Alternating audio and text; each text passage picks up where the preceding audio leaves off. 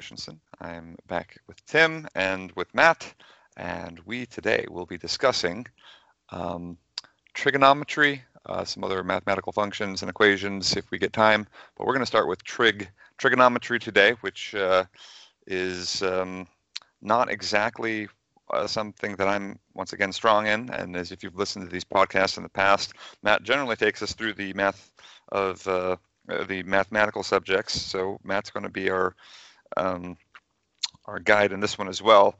We we looked we asked him to handle this, but um, he started rambling and we lost interest. So um, I I uh, think you're just jealous of my grasp of very obscure and abstract concepts that don't make any sense. Yeah, like half of 33. we we will not speak of this. Okay. All right. Uh, anyway, um, let's go ahead and let Matt uh, walk us through some some trigonometry. Matt. Okay. So uh, trigonometry. You may be wondering, what is trigonometry and why do I care? And that's a very good question. For most of you, you care because you're in a trigonometry math class and you better pass, or either your parents are going to be mad, or you're going to lose your scholarship, or some combination of those things. Um, if you're not wondering, why do I care about trigonometry, that means that you already understand it and there's nothing we can teach you further. Uh, but you just limited our audience to like some some college or high school students. Well, specifically high school and college students that are in trouble oh, uh, okay. because they don't understand trigonometry. so, great. Yeah, I, I know. I'm moving on. Yes. Okay. Um, trigonometry uh, from the Greek trigonon. I'm reading straight from Wikipedia, meaning triangle, eh, or and metron, meaning measure. Uh, okay, it's it's the study and science and math of triangles, how to solve a triangle uh, and understand them, and so on and so forth. Uh, and when we talk about solving a triangle, uh, triangle, we're we're going way back to the basics here. A triangle has three sides. Because of that, it also has three angles between the sides, thus the name triangle.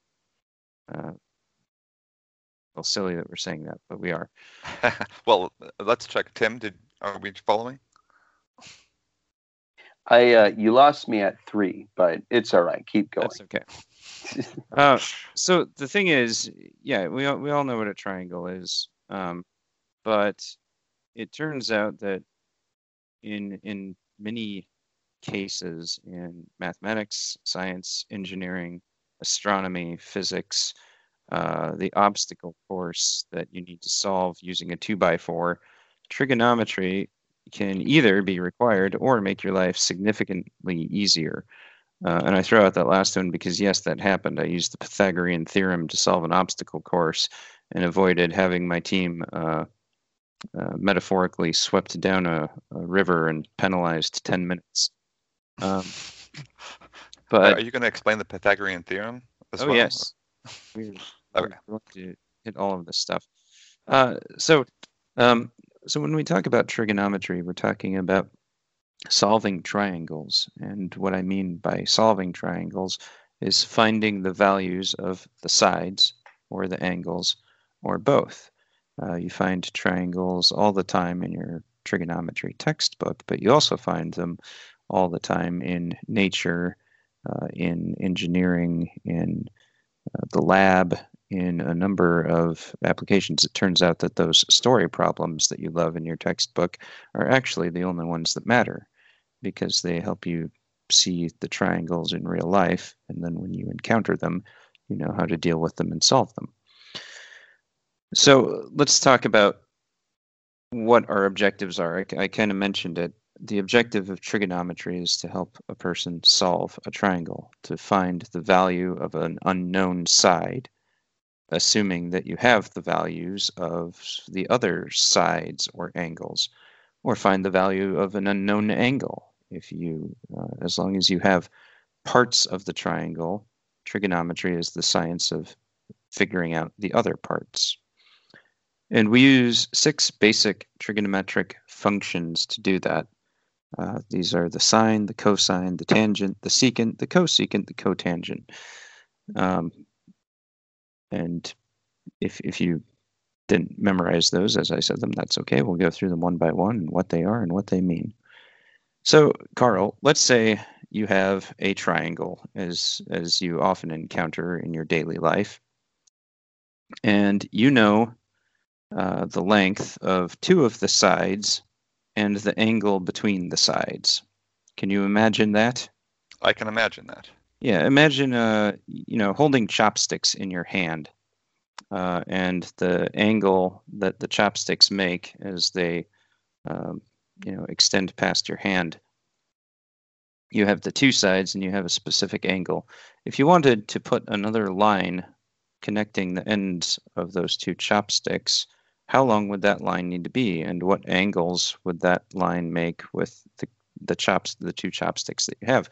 Well, you can figure that out uh, if you know what to do and, and how to use the trigonometric functions.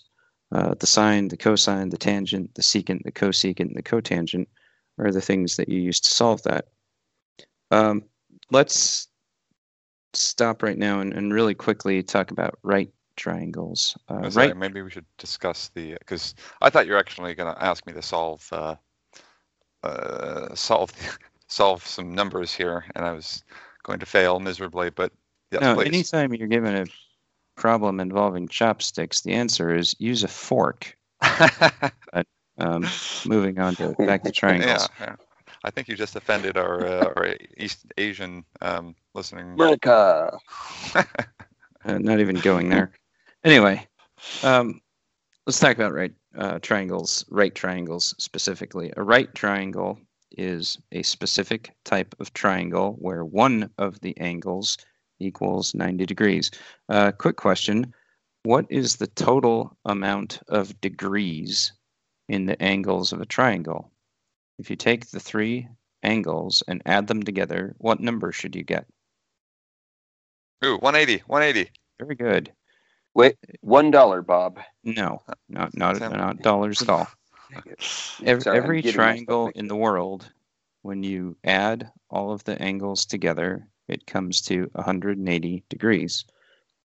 A right triangle is a specific type of triangle where one of those three angles is 90 degrees. The other two angles, when you add them together, add to 90 degrees, and so you get 90 plus whatever plus whatever equals 180. Um, but right triangles are, are kind of the easy ones to use trigonometry on to uh, to solve for a missing side. And we'll use a right triangle to talk about the first three trigonometric functions, the sine, the cosine, and the tangent. Uh, what these are, these are ratios. The sine, the cosine, and the tangent are ratios of one side of the triangle with another side of the triangle.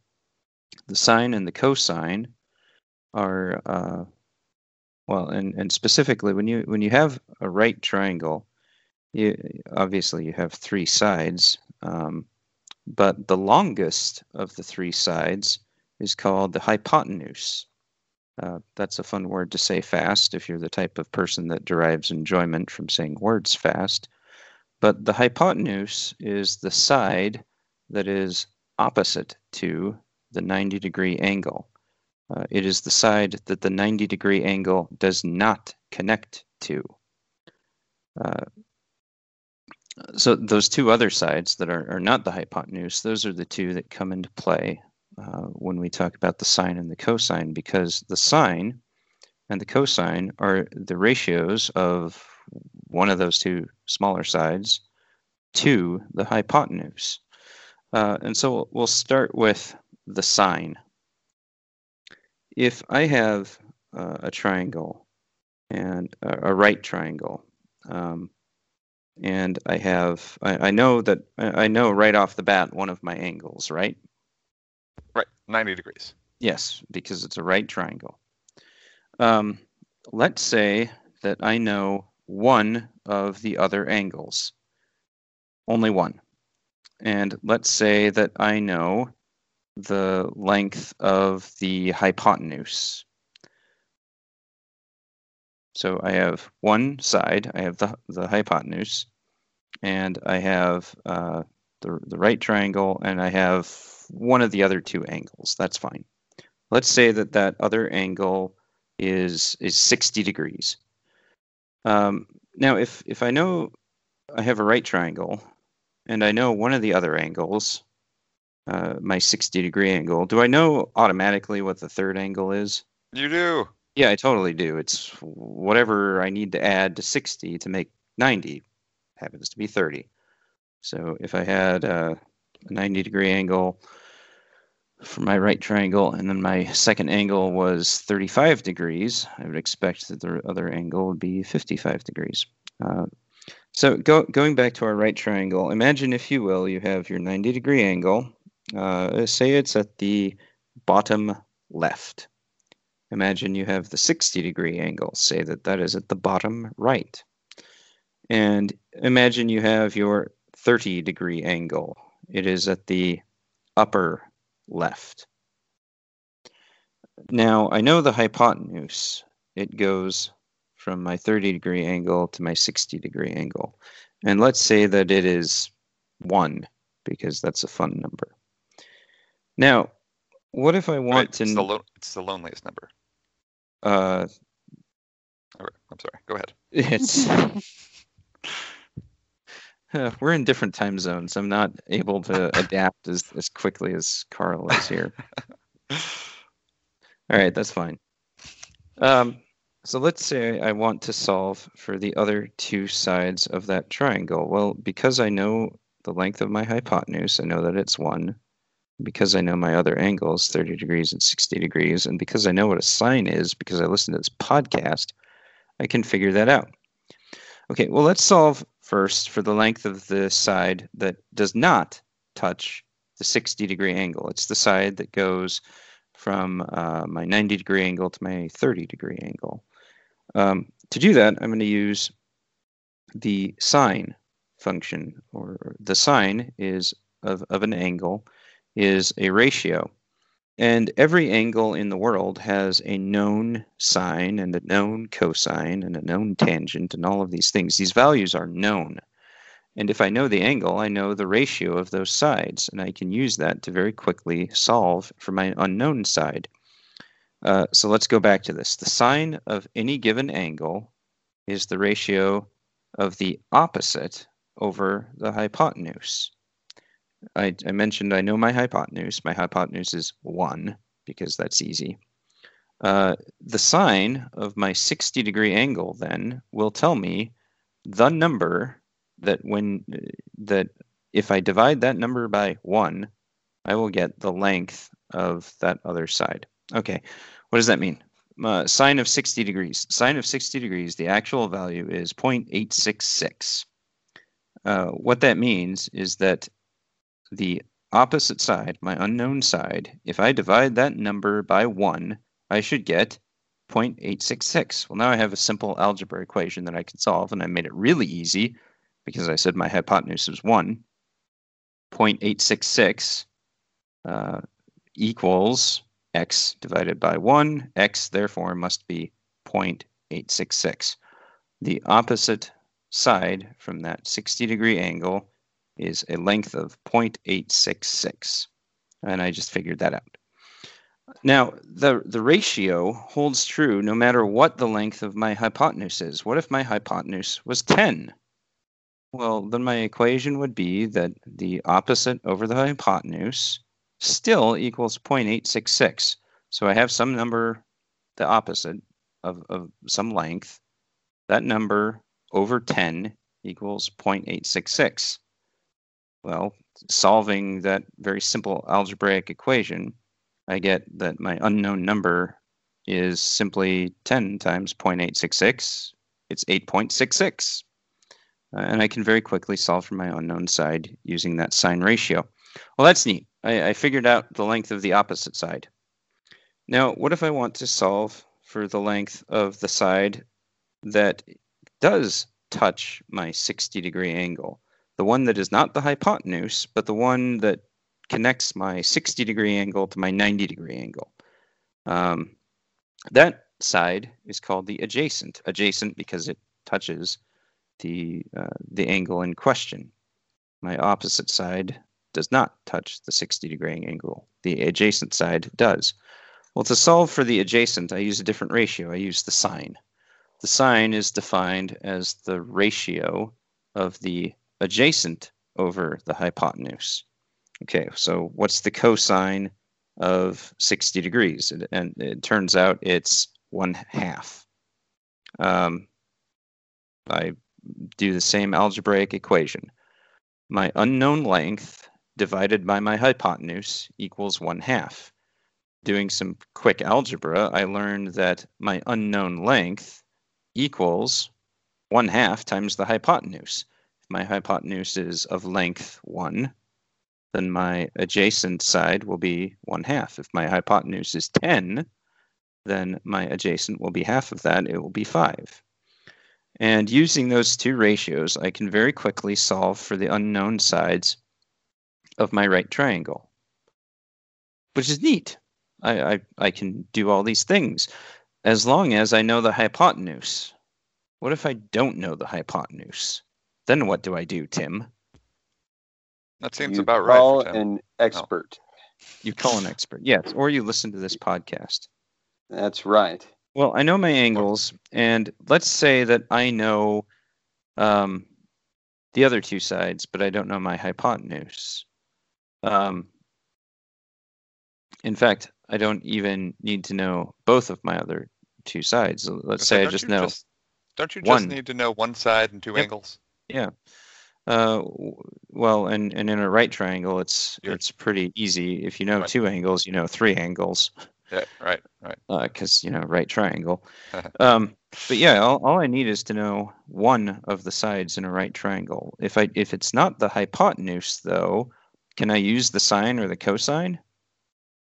Well, not yet. First, I have to figure out what the hypotenuse is, um, and to do that, I have to figure out what the other two sides are. Um, and this is where the, the third trigonometric function comes into play, the tangent. The tangent is defined as the ratio of the length of the opposite side over the adjacent side. So let's go back to my 30, 60, 90 degree triangle. And, and specifically, let's go back to my 60 degree angle let's say I don't know the hypotenuse, but I do know the length of the. Which one do you want? The opposite side or the adjacent side, Carl? Adjacent. I know the length of the adjacent side. I also know that I have a 60 degree angle. And because I know that, uh, I can use the tangent function. The tangent of 60 degrees is 1.732. I didn't make this up, that's just what it is. Uh, and using that, I know that the opposite side over my adjacent, which Carl told me I know, what's the length of my adjacent, Carl? Uh, 10. 10. It's 10. Okay. I know that the opposite side over 10 equals 1.732. 05081. Well, anyway, that's fine. Uh, again, doing a very quick algebraic equation. Uh, my unknown over 10 equals 1.732. That means my unknown equals 10 times 1.732. My unknown equals 17.32. Uh, and I just figured out the length of that unknown opposite side. Now, at this point, I know two sides of the triangle, don't I? Yes, Yes. Can I very quickly figure out the length of the other side? you can. Yeah, I can. And I can do it by you going back to a sine or a cosine function. Um, and in in fact, uh, you know, I well, It's once probably also a good time to. adjacent, I could I could have used the sine or the cosine function either earlier. But anyway, sorry. Go ahead, Carl. I was going to say this might be a good time. I don't know if you do this later, but um, to kind of give it a, a real world example um, where this might be useful beyond a trigonometry class or what some other, you know, geometric class, or engineering class you might be ha- uh, in. in the real world, let's say you want to know the height of a building or the height of a specific uh, lamp post or something which you can't like just climb up and measure. Um, this is where you could use something like this, right? You can essentially create a right triangle in ju- so uh, you know a 90 degree angle from the base, walk out a certain specific distance so that you then know one side of the triangle, and then you just uh, if you can get the angle from where you're at to the top of the uh, object that you're trying to measure, then you've got your triangle set up and you can solve. The, yeah, the the classic example is is find the height of a flagpole using its shadow. Right. Well, assuming the ground is flat, the shadow and the flagpole will form a 90 degree angle. So you have a 90 degree triangle. If you walk to the tip of the shadow and you use a, a protractor or compass or something to measure the angle between the tip of the shadow and the tip of the flagpole up in the air, uh, you've now figured out a second angle. You've got your 90 degree angle at the base of the flagpole, and you've got whatever it is that you measured, say it's 60 degrees uh, from the tip of the shadow to the tip of the flagpole. You can measure the length of the shadow and then using the trigonometric functions, you can figure out how tall the flagpole is. So in the case of that uh, flagpole shadow example, if I'm standing at the tip of the shadow and I'm at that angle point uh, looking at the top of the flagpole, the shadow is going to be my opposite or my adjacent. The shadow is going to be adjacent. Yes, because it's connected to me. The flagpole itself is going to be the opposite because it, I, it's not touching me at all. And an invisible line running from the tip of the shadow to the tip of the flagpole would be the hypotenuse. Now, the easiest way to solve for the height of the flagpole would be to use the tangent function. If I'm there and I'm measuring a 60 degree angle between the tip of the shadow and the tip of the flagpole, then I know that the length of the flagpole, the opposite, divided by the length of my shadow, the adjacent, is equal to the tangent of 60 degrees, which happens to be 1.73. How long was my shadow, Carl? Five feet, 10 feet, 150 feet?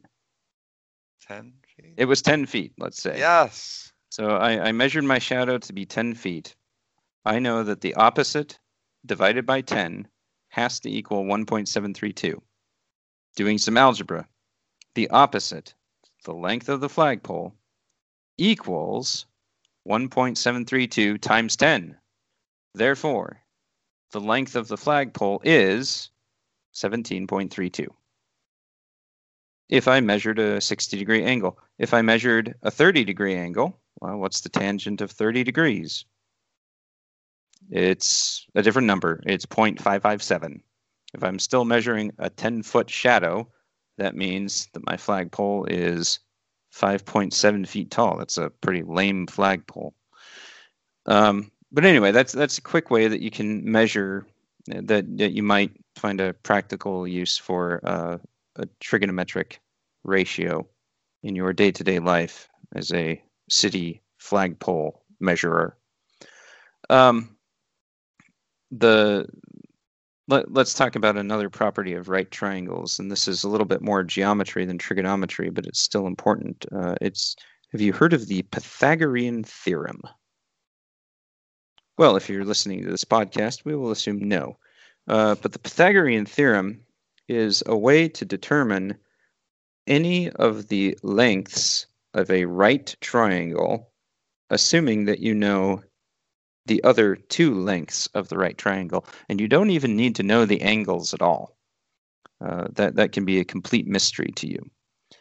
Uh, but the Pythagorean theorem basically states that the uh, the two non-hypotenuse sides, the, the opposite and the adjacent from whatever point, basically whichever sides are not the hypotenuse, if you take those two sides, if uh, call them A and B, if you square A, you take A times A, and you take side B and you square that, b times b. And you add the two together, so a squared plus b squared. Well, it turns out that that is equal to the, le- the hypotenuse squared, uh, called the hypotenuse c. And your Pythagorean theorem reads out as a squared plus b squared equals c squared. So let's say that I have a, um, let's go back to our little flagpole example. Uh, for some reason, I know the height of my flagpole. Uh, I, have measured it and it's 10 feet tall. Um, I've also measured the the length of the shadow, and it's five feet tall or five feet long, rather. Apologies. Uh, for some reason, I, have, I am now obsessed with knowing the length between the tip of the flagpole and the tip of its shadow. That length being the hypotenuse. That would be c squared. I'm sorry, that would be c, not c squared. Well, because I know the Pythagorean theorem, I can now figure out what the length is between the tip of the shadow and the tip of the flagpole. Uh, my flagpole is 10 feet tall. That's A. I'm going to square that. 10 times 10 is 100. The length of the shadow is b, that's 5 feet. I'm going to square that. 5 times 5, that's 25. I'm now going to add the two together. So I get 100 plus 25, and I have 125. That number is the is equal to the length between the tip of the flagpole and the tip of its shadow squared. And so if I take the square root of that number, then I can get the length that that length, the length between the tip of the flagpole and the tip of its shadow. So I take the square root of 125, and it's kind of a messy number. It's 11.18. Uh, but that way I can very quickly figure out what the hypotenuse of my of any given right triangle is. Uh, now this works if I don't know one of the other sides, but I do know the hypotenuse. Um, if I know the hypotenuse, I know what C is, and I know one of the other sides, well then doing some algebra, I can very quickly solve for that missing quantity. Uh, but that's that's kind of a property of triangles, uh, of of right triangles specifically. If I don't have a right triangle, then I have to do some other uh, fun stuff that we'll get to in a minute when we talk about the law of sines and the law of cosines. Uh, but let's talk about the three remaining trigonometric functions. We talked about the sine, the cosine, and the tangent. Those are the first three. Again, the sine is the ratio of the opposite side divided by the hypotenuse. The cosine is the adjacent divided by the hypotenuse, and the tangent is the opposite divided by the adjacent. Okay, so the other three trigonometric functions relate to the, the first three that we talked about, the sine, the cosine, and the tangent. The other three trigonometric functions are in order the cosecant, the secant, and the cotangent. The cosecant is well, and the secant and the cotangent are respectively the inverses of the sine, the cosine, and the tangent. What does that mean? Well, if the sine of an angle is the opposite over the hypotenuse, the cosecant is the inverse of that. It's the hypotenuse over the opposite. Uh, it's a way to make the math a little bit easier if you know you know, depending on which side you know, if you know the hypotenuse or you know the the opposite, it's a little bit algebraically easier to use the the sine or the cosecant, depending on which one you know. Uh, okay, great. Um, the others are the same way. The cosine is the adjacent over the hypotenuse. The secant is the inverse of the cosine. It's the hypotenuse over the adjacent. The tangent is the opposite over the adjacent. The cotangent is the adjacent over the opposite. Uh, they're connected trigonometric functions, and you can use them to solve virtually any triangle in existence uh, if you uh, use them appropriately. Now, let's say though, uh, I, I said any any triangle in existence, uh, and all I've talked about is right triangles. Well, what if I don't have a right triangle? What if I have a, a messy, gross triangle that doesn't have a 90 degree angle anywhere inside it? Then what? Uh, give up. No, you turn into this uh, podcast so you can figure out what to do. Right, that's why I'm here. Yes. uh, using these ratios, though, which hold true for um, for for any any triangle out there, you can still find your uh, your unknown values, your unknown angles, and your unknown sides. Um, and if you don't have a right triangle, well, then you might end up having to use something called the law of sines or the law of cosines. Um, the law of sines is actually pretty simple. Uh, for any triangle in existence, the the three trigonometric ratios of of I'm sorry, the sines of the three angles in that triangle and the ratios that those sines represent, they're all going to be related. Now, what if I have a triangle and I've named the angles A, B, and C, as I do? The law of sines says that the length of the side that is opposite my angle divided by the sine of that angle is equal to the length of some other side divided by the sine of the angle that is opposite to that side. Okay, that's very hard to to give someone a clear picture of verbally, but I'm going to try anyway. Um, imagine my flagpole example.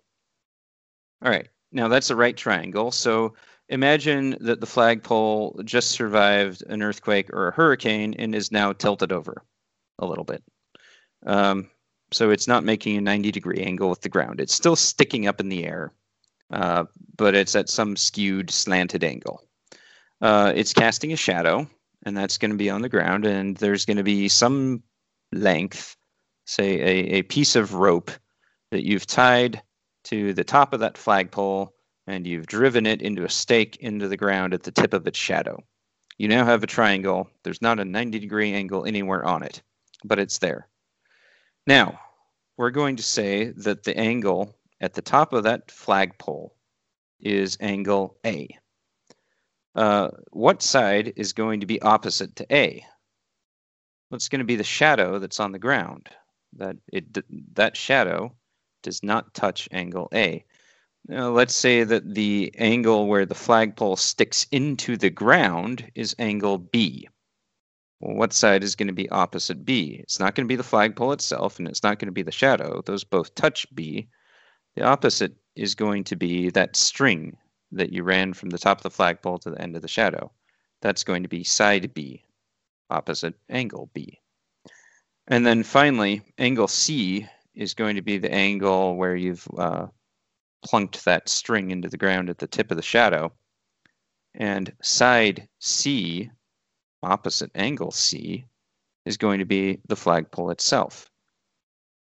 Okay, going back to the law of sines, the length of the shadow is is a, and the angle at the top of that flagpole uh, between the flagpole and the string is angle a. The law of sines says that the length of the shadow divided by the sine of angle A is some number. I d- I don't know what it is, but it's some number. Now that number will be the exact same as side B divided by angle or, or divided by the sine of angle B. Side B was that string and angle B was that skewed angle between the flagpole and the ground. If I take the length of that string and I divide it by the sine of B, I will get the same number as if I had taken side A, the shadow, and divided it by the sine of angle A at the top of the flagpole. Likewise, if I take the length of the flagpole itself, C, and divide it by the sine of angle C, the angle between the shadow tip and the tip of the flagpole, I will get that exact same number. And so this gives me a, a powerful algebraic equivalency where if I know uh, three of those things, I can solve for the fourth one. If I know two angles and a side, um, then I can solve for the unknown side. Uh, if I know two sides and an angle, I can solve for an unknown angle. Uh, does that make sense? I think so. Yes. Yeah. Again, this is much easier to draw, uh, and uh, you know, I'd, I'd, encourage you to uh, uh, basically every time you listen to one of our podcasts, sit down in front of a whiteboard and start scribbling, and then send pictures of what you've scribbled to uh, Carl, and we'll post it on his website. Never mind. And that will become our new logo. Yeah, indeed. Uh, but that's the law of sines. That allows you to solve unknown sides and unknown angles. And that law is universally true for all triangles, not just right triangles. Um, the law of cosines is is a little bit more complex, and I don't want to go into it because you, it's uh, it's it's even harder to verbalize without drawing it out. But I, I will uh, I'll I'll state it anyway. Um, it, it's another algebraic equation that tells you how things relate to each other, and if you know parts of this equation, then you can solve for an unknown part. Uh, the law of cosines basically says that the length of side c squared, that's going to be whatever's opposite angle c, the length of c squared equals length a squared plus length b squared minus 2 times length a times length b times the cosine of the angle at c. I'm not going to try to illustrate that one, but uh, if, if you have questions on it, look it up uh, and, and you don't have to memorize it. The, the internet was built so that we didn't have to memorize these things. But using mm-hmm. this equation, uh, if I have angle C and I have length, side A and B, I can now solve for the side at C. Uh, that cosine law applies to all of the sides and all of the angles. Um, it's not just C squared equals a squared plus b squared minus 2ab cosine c, it's also a squared equals b squared plus c squared plus blah, blah, and b squared equals a squared plus c squared minus 2ac cosine b. Uh, it, it works for all of the sides and all of the angles. So if I if I know two of my sides and I know one of my angles, the the the other angle, then I can use the law of cosines um, to figure that out. Now, when would I use the law of cosines versus the law of sines? I didn't really explain that, and I should. Basically, you use the law of cosines when you know uh, two of the sides and you know the angle that is between the two sides. Um, that's basically you would know side A and B and angle C the law of cosines doesn't help me if I know A and B and angle A or angle B. The law of cosines only works if I know A and B and angle C, or if I know A and C and angle B. Basically, I have to know the angle that is between my two sides. Now, if I don't have that situation, then I can use the law of sines. Uh, the law of sines is the one I, I, I use when I know either two angles plus one of their opposite sides, or I know two sides plus one of their opposite angles. Um, if I know angle A and side A, and I know side B, then I can use the law of sines to find angle B. Uh, if I know angle A and side A, and I know angle B, or then I can find side B. Um, and, and then, then I use the law of sines for that. However, if I'm in a case where I know side A and B and angle C, then I have to use the law of cosines. You select the law that you use based on the information that you know and the information that you don't know. Um, again, much easier to understand visually, but I hope that we're able to give you some kind of understanding of this one. Uh, there, there's a number, a, a, quick Google search of the law of cosines illustrated. Uh, the images will kind of graphically show you what you have available in, in terms of how to find an unknown based on what you do know the uh, the important thing here is, uh, like I said, you, so you just went over the the laws and the numbers you're solving for, the angles you need to know, this, and so the, the math part of it. So the part left to people like me and or Tim, and Tim I think has got some examples for us, is finding scenarios where we could potentially even use the math that you just described, right? Because you don't walk outside yeah. and see a bunch of tri- triangles out there for you to measure. You have to come up with You know, and if you so do, Tim, we there's help for you. That's, uh, so Tim, give us some real, some examples. Okay, so I'll give one example. Um, you, this kind of math can be used to, and I know this is true because I just looked it up to calculate the distance of uh, nearby stars, for example. So, and uh, and generally, I think it can be used for you know uh, calculating orbits, uh, you know, uh, planetary motion, or and anyways, there's one for you. Astronomy. But do you want to go into how it's it's used to do that? I'm confused. How how how do you measure nearby stars? Okay, well, uh, Matt, do you want to take this? All right. So uh, the the way that you would use trigonometry to find the distance to a nearby star, um, if you're you're sitting there on Earth, uh, you can take an angular measurement from your point on the ground to that star off in space, uh, and that's cool.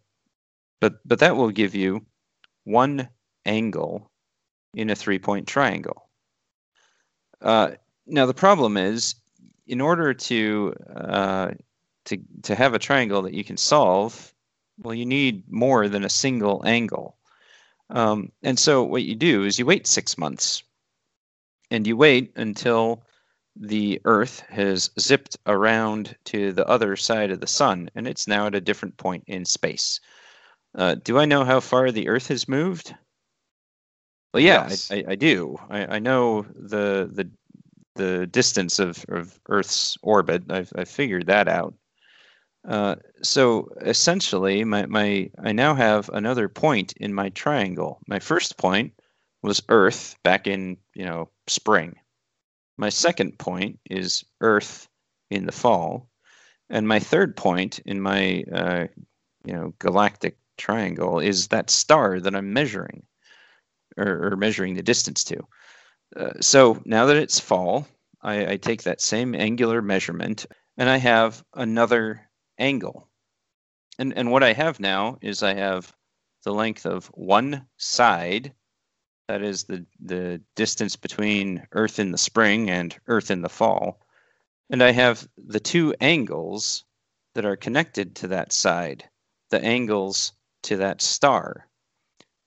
Because I have those two angles, and because I have the length of the side between them, I can now use trigonometry to solve for any of the other sides, which will give me the distance to that star. Uh, and I can use um, uh, the easiest thing to do would be to use the law of sines. Because if I have two of my angles, do I have my third angle? Yeah, I totally yes. do. Uh, because it adds to 180. So I have the angle uh, at the star between uh, the that is uh, the angle between my two Earth points, if that makes any sense. So by measuring the angles uh, from Earth to the star in the spring and from Earth to the star in the fall, in the fall uh, I can solve for the angle at the star between those two Earth points. Now then, I can use the law of cosines because I know the angle at the star. I'm sorry, not the law of cosines, the law of sines. I know the angle at the star. I know its opposite side. That's a, a, a function of Earth's orbit. I know how far the Earth moved uh, in a. Uh, I know the straight line distance that it moved between spring and fall. Uh, so essentially, if the star is at point C, angle C, uh, then side C is the straight line that you would draw between where the Earth was in the spring and where the Earth is now in the fall.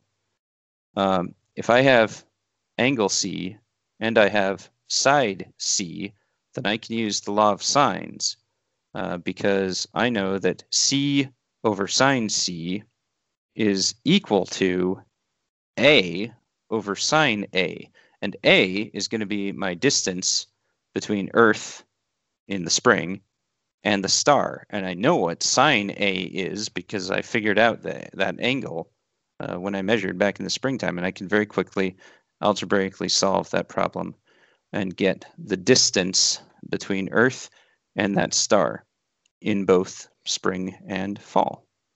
So that is, if you're interested in figuring out how far away some star is, uh, measure its angle from the Earth in the spring, and then six months later in the fall, do some trigonometry, use the law of sines, and you can figure it out.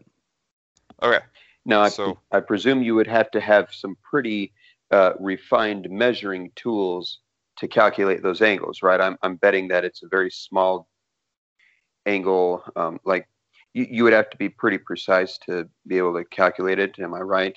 Yeah. Well, and and you'd you'd also want to um, align your angular measurements on Earth uh, correctly. They they have to be. Um, boy, this is going to be exceptionally difficult to explain. Uh, but when you take your angular measurement uh, to that star, you need to be measuring the angle between where the star is now and where the Earth will be six months from now. That's the angle that you're you're looking for. Uh, and if you do that at both points, then you will get the correct angles. You can then solve for the the third angle at the star, and then use uh, the law of sines and and some basic algebra to solve for the distance. Okay, yes, so having a sensitive and precise instrument really helps. does matter exactly. So for Yeah. the layman, given the podcast title, um, I was so what I was doing during some of the time that Matt was explaining the trigonometry, the trim, trigonomatic functions. Is that the word? Yes, Anyway. uh, trigonometric. Trigonometric. yes, those. All right. Um, is okay, so- is is when uh, sheep herders and and goat, you know, shepherds use it on the steps. Okay. Um, okay, but so the layman is out there. He wants to know how how tall a particular building is, or something along those lines. And he doesn't have a compass. He doesn't have a you know any of this equipment he needs to in order to figure it out. So can he ballpark it uh, in any meaningful way? Right? If I'm at the uh, let's say the Eiffel Tower, you know, can I figure out without looking it up? Sure, I could Google it, but that's boring. Um, can I figure out how tall the Eiffel Tower is without uh, without any of these other tools? And so I was trying to figure out what the the quick ballpark way would be to do it. So depending on whether or not you're which measurement uh, system you use, metric or uh, what do we call ours standard? It can't really be standard, right? Is it English? I don't whatever. Um, Well, the units. The units don't matter, but No, they, they they matter in, the, in how I'm going to explain this for a layman. Um, so let's say you you then march off hundred feet, right? So, you know, um, And for our international audience, feet is American for meters. yes, is, is related to meters. So 30 meters, let's say. Um, and, you know, just by striding it out, every stride's three feet or essentially one meter. Um, and so I you should- get that. I should and be very careful when I'm making uh, deadpan jokes because I don't know if people catch that. right. No, feet Um, meters I'll are not just the have a same. little I'm sorry. humor advisory. I'll be like, humor advisory. That was a joke. Yeah. Anyway, Sorry, Carl. Go ahead. Uh, yes. So I'm so now I'm looking back at the Eiffel Tower and I think to myself, well, I know one side of this triangle because I started to obviously right underneath the Eiffel Tower, and now I tell, I ask myself, how do I get this angle? And I think to myself, I cannot because I do not have a compass. Um, so then you wonder, okay, well, what can I do instead of having a compass? Well, now you, what you can do is you can make yourself a little a little slope. Um, so you get your buddy who's exactly six feet tall or pretty close. For example, uh, you know, me, I'm close-ish. Um, once again, we're ballparking because we're laymen. So I'm six feet-ish, and now I take two more steps. So I've, now I've gotten, you know, uh, 32 meters or uh, whatever away from the Eiffel Tower, but I've got uh, two meters uh, along one side, and I know that I'm about, uh, you know, 1.8 meters tall or whatever it is. And so now I can figure out what my slope is. Uh, and if I can get my slope, I can take the inverse tangent of the slope. So, um, and once again, how does an in, how does a layman get the inverse ta- uh, tangent of something? Well, you could you know, bring up the computer, the calculator on your phone, but once again, we don't want to do that. So what we want to do is kind of get a a um, you want to get close to a number that's going to be 0.6 because it turns out if you get a 0.6 uh, degree relationship, so if you if you I'm six feet tall, go 10 feet out, so that's three meters instead. Instead of two meters, go three meters, uh, and now I can say I've got about a 30 degree angle from the ground to the top of that guy that's two meters. That's not not two meters. Two meters is well over six feet, but six feet Uh, tall, right? Well, and and uh, again, the reason you select 0.6 is because the tangent of 30 degrees, or I'm sorry, the cotangent, I guess. Yeah. Is that right? Is is uh 0.6. So yeah, the so yeah, so now I've got I've got that slope, and from that slope I take the inverse, inverse tangent, and now all of a sudden I know that my and once again I'm out there. I don't even need to know this. What I need to know is if I can mark 10 feet off, and this guy's six feet, and from the top of, I can line hit the top of his head up with the uh, on line with the uh, top of the Eiffel Tower. Uh, I now know I've got about a 30 degree angle from the ground to the top of the uh, top of the Eiffel Tower based on that guy's head. Um, and now all of a sudden I've got what I need to know in order to figure out how tall the Eiffel Tower is. I've got, you know, a 32 meter or 32 meters ish uh, away from the Eiffel Tower. I've got a 30 degree angle, and now, voila! I use the uh, what is that law of sines? Is that, is that one? Uh, adjacent side and the angle? yeah, you have the two angles, and you have The the adjacent side. side between them. Right. So you would use the law of cosines. Cosine. So then you use the law of cosines, and now you've got the height of the Eiffel Tower, and all you need to know is how to, you know, solve for that the law of cosines out there um, without your phone. Which Yeah, well, uh, important to note that that 32 meter distance you gave, that's that that will vary depending on well, many things, time of day and well, I mean that that was just a notional number, right? that was just random. I mean, we- Okay, You're just trying to actually, it won't some- vary based on time of day, but yeah, it, it was some measurement, however far it is, right, you can- exactly. you can However, far measure out until you can line up to your the point where you get um, that 30 degree ish angle. Exactly. If you can get that 30 degree-ish angle with the guy, that guy's head and the top of the Eiffel Tower, all of a sudden, if you've been measuring to that point, and you can say however meter, me- however many meters that is, and now you can say, okay, I've got the side, I've got the angle, and problem solved. Um, or it is very easily solvable at that point. So, um, and that's what that. So you no longer need a compass. You don't need all those other things. Um, you can literally just step it off, get the the slope for the for the angle, and uh, and now as a layman, you can ballpark um, height of different objects out there um, and look like you are a genius. So, um, any last examples, Matt or Tim? I think we've basically covered everything that any person could ever need to know about triangles ever. yes. And uh, come come back next time for when we talk about all the pyramid things that you need to know. Okay. Um, anyway, well, we're going to wrap this up, and um, uh, hopefully you learned a little bit about the uh, trigon- um, trigonometry here, and uh, come back uh, for our next episode. And until then, stay safe.